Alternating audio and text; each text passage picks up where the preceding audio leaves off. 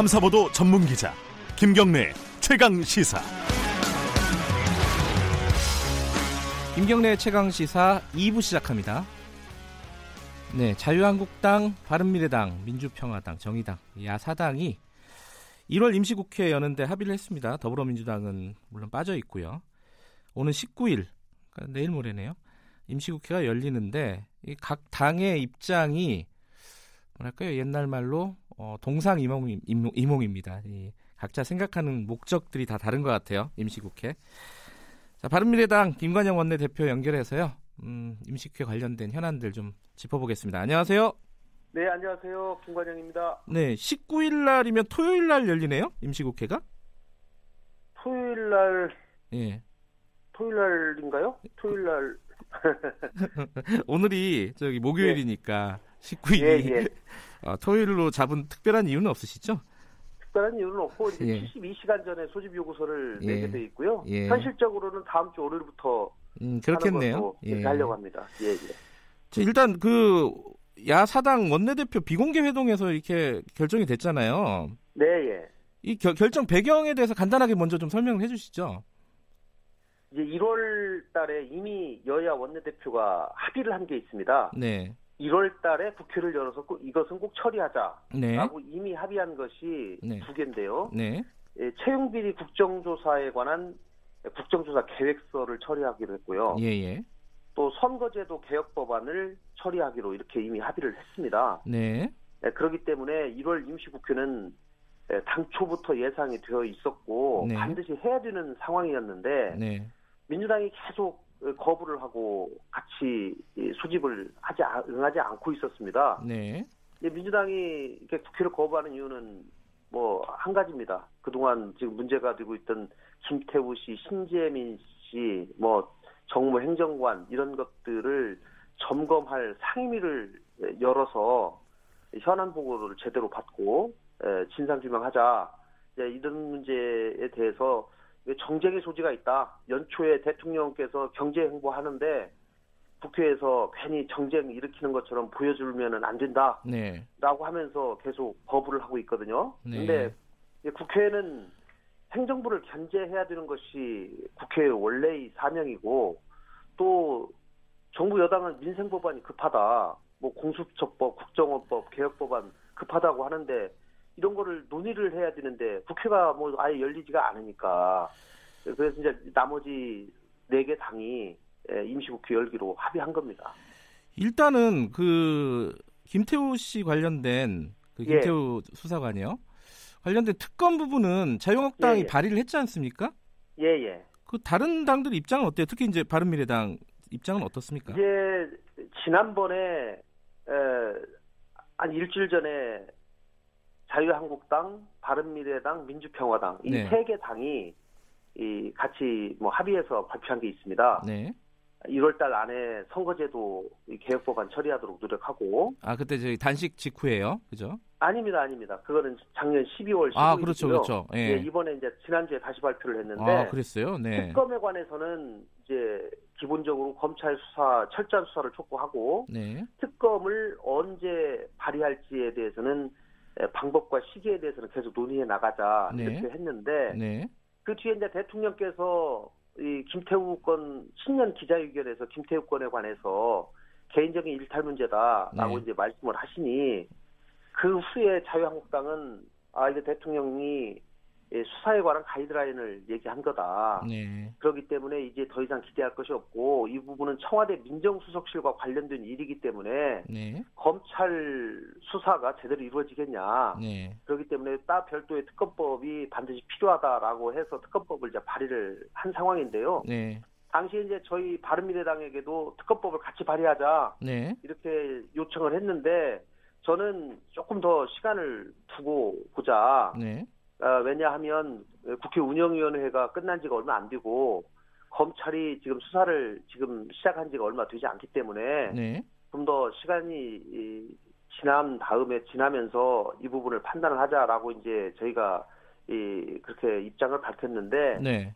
뭐 어쨌든지 이제 이미 특검법을 냈어요. 예. 근데 특검법이 냈기 때문에 저는 뭐 이제 이게 여야 간에 또 협상을 해서 그 특검법을 합의 처리를 해야 되는 건데 네. 바른미래당은 그 특검법의 그 취지에 공감을 하기 때문에 앞으로 특검이 관철될 수 있도록 노력을 하겠다고 어제 말씀을 드린 거고 민주평화당은 그 부분에 관해서는 아직 당내 예. 충분한 논의를 거치지 못했다. 또 정의당은 반대 입장 예. 이렇게. 그런데 바른미래당 같은 경우는 그 네. 김관영 대표께서도 원내대표께서도 예. 좀 검찰 수사는 좀 봐야 된다. 김태우 수사관 관련해서 예, 예. 이렇게 말씀하시지 않았습니까? 예예. 예. 그럼 입장이 좀 바뀌신 거네요?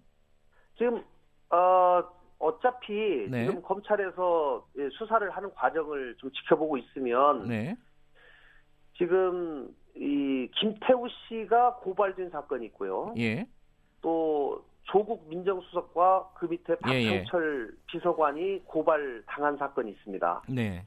예, 그럼 이 사건의 지금 가장 핵심은 김태우 씨가 과연 위에서 지시를 받고 이런 일을 했느냐. 또 네. 이분이 일을 하면서 여러 가지 작성한 문건을 위로 보고를 했는지 이것이 가장 핵심이거든요. 네. 그런데 지금 검찰 수사가 시작이 됐으면 사실은 민정수석이나 그 비서관의 핸드폰을 압수수색하는 거는 그거는 수사의 기본이라고 저는 판단이 듭니다. 그런데 예. 그런 절차를 전혀 거치고 있지 않기 때문에 이것은 뭐 대통령께서 말한 그런 방향대로 몰고 가려고 하는 것이 아니냐라고 하는 의심을 지금 받을 수밖에 없는 거죠. 말하자면 검찰 수사를 지켜보겠다고 하셨는데 지켜본 예. 거네요, 그러면은? 지금 지켜보고 예. 있습니다만은 예. 지금 신뢰를 주고 있지 못하다고 생각합니다. 혹시요, 예. 이렇게 해석이 하는 사람들도 있어요. 이 특검법에 바른미래당이 좀 동조하는 모습을 보이면서 예. 더불어민주당 쪽에 이 선거제 예. 개편 관련해서 예. 좀 압박을 넣는 거 아닌가라고 해석을 하는 사람들도 있던데 어떻게 생각하십니까 이 부분은? 글쎄요, 저는 그거는 생각해 보지 않았습니다. 그래요? 예. 뭐 좀 처음 듣는 얘기인데요. 예. 선거제도 개혁의 핵심은 지금 자유한국당이 어떤 결단을 하냐에 지금 달려 있다고 해도 과언이 아닙니다. 네. 그런데 자유한국당의 그 의원들 간에 이 부분에 관해서 공론하는 과정이 사실은 지금 제대로 이루어지지 않고 있습니다. 나름대로 몇 가지 안을 가지고 자유한국당 내에서 토론을 집중적으로 하고 또 민주당도 사실 그 부분에 대해서 토론을 해야 되는데 그런 부분이 지금 제대로 진도가 나가지 않아서 조금 지지부진한데 어쨌든지 그 김종민 민주당 간사가 네. 20일까지는 합의된 정개특위 안을 만들어내 보겠다라고 네. 어제 얘기를 했기 때문에 좀 지켜보겠습니다. 그런데 지금 1월달 임시국회에서 선거제도 개혁 법안 아까 말씀하신 네. 그거 처리가 현실적으로 가능해요? 지금 불가능할 것 같은데 지금? 사실은 꼭 해야 되겠다라는 네. 생각을 가지고 네. 좀 절박한 마음을 가지고 임해야 되는데 네. 뭐 합의는 했지만 예. 뭐 안 지켜도 그만이다. 네. 이런 생각을 만약에 갖는다고 하면 네. 사실 그런 또 분위기가 또 감지가 됩니다. 근데 저는 그렇게 이런 식으로 된다면 앞으로 원내대표 간에 어떤 것을 합의를 하겠습니까? 네. 예, 이 전부 다 모여가지고 합의하고 국민들 앞에 발표까지 한 내용인데 이거를 헌시착처럼 이렇게 버린다고 하면 앞으로 원내대표 간에 합의할 일도 없죠. 그때 단식 끝나고 나서 이 부분 합의가 있었잖아요. 예.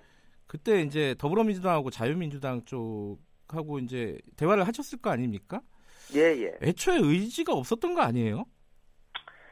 애초가 처음에는 의지가 그렇게 강하지는 않았지만 네. 어쨌든지 이제 손 대표님께서 단식을 하는 상황이고 네.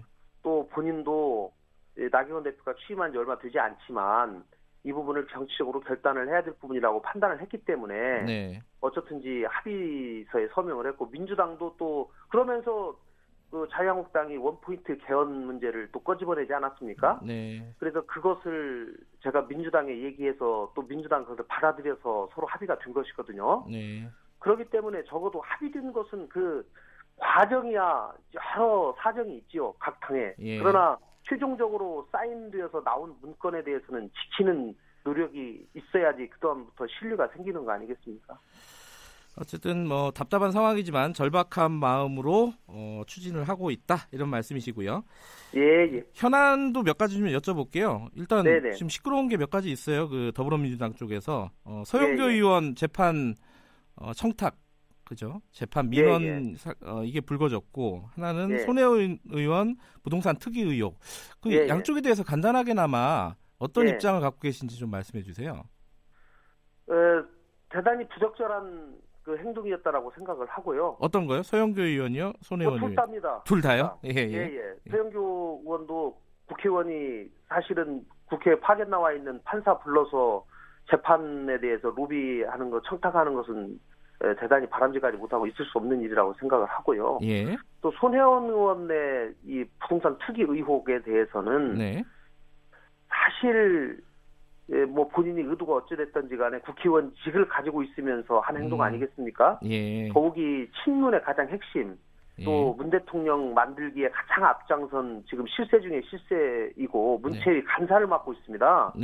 그렇기 때문에 대단히 부적절한 행동이었다라고 생각을 하고, 이 부분에 관해서는 사실관계를 충분히 따져서 진실규명이 이루어져야 된다고 생각합니다.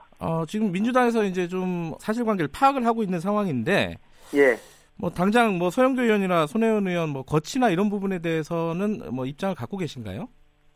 저는 그 부분에 관해서는 본인들과 민주당이 판단할 문제라고 생각합니다. 아, 먼저 민주당에서 적절한 책임지는 자세가 필요하다고 생각을 하고요.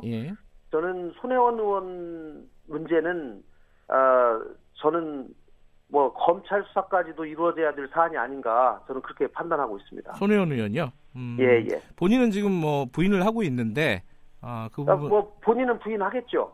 뭐 아니라고 대부분 다 혐의가 있으신 분들은 부인을 하는데 여러 가지 정황이나 또 특히 계속 보도되는 상황들을 보면 손혜원 의원의 이 해명이 이 앞뒤가 안 맞는 부분들이 지금 많이 나오고 있습니다.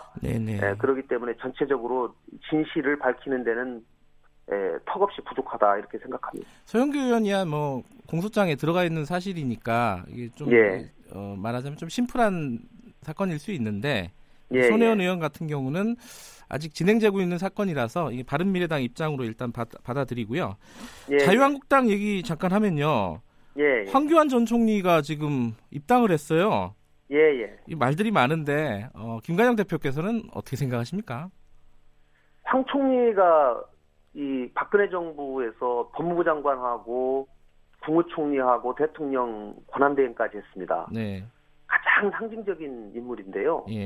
저는 지금 시점에서는 이 대국민 사과하고 자숙하며 지내는 것이 맞았다라고 생각을 하는데요. 사과하고 정치 활동을 하라는 게 아니라 사과하고 정치 활동 하지 말고 자숙해라 이런 말씀이세요? 저는 당분간 적어도 정치 활동을 하지 않는 것이 맞았다라고 저는 생각을 하고 있습니다. 그러나 뭐 어쨌든지 뭐 본인의 그건 또 자유이기는 한데 많이 아쉽습니다. 자유한국당 얘기 하나 더 하면요. 그 5.18 진상규명위원 추천 3명을 했잖아요. 자유한국당 몫으로. 물론 이제 바른미래당도 한 분을 하셨죠, 추천을. 자유한국당에서 추천한 3명 어떻게 평가하십니까? 이게 말들이 많습니다. 이 5.18 진상규명을 할 사람들인가? 이런 주장도 있는데. 사실은 뭐 저는 좀 심했다고 생각하고요. 심했다, 자유한국당이. 그동안 이런 분들을 추천하기 위해서 4달을 끌었는지에 대해서 국민의 눈높이에서 좀 판단을 해야 되고 5.18 진상규명 그 위원회가 발족하게 된 그 취지를 좀 더 깊이 생각해야 할 필요가 있다라고 생각을 합니다. 알겠습니다. 그 더불어민주당은 지금 임시국회에 협력을 안 하겠다는 입장이죠. 이게 완전히 공전될 수도 있겠네요. 지금 임시국회가 열리긴 열리지만은. 이제 의사 일정에 합의를 해야 되는데요. 이제 뭐 오늘부터 다시 홍영표 대표와 좀 이 대화를 해보겠습니다. 그러나 뭐 이미 이 소집이 된 마당이기 때문에 또 이것까지 거부하지는 않을 것이라고 저는 뭐 기대해 봅니다. 알겠습니다. 오늘 말씀 여기까지 듣겠습니다. 고맙습니다. 네, 감사합니다. 바른미래당 김관영 원내대표였습니다.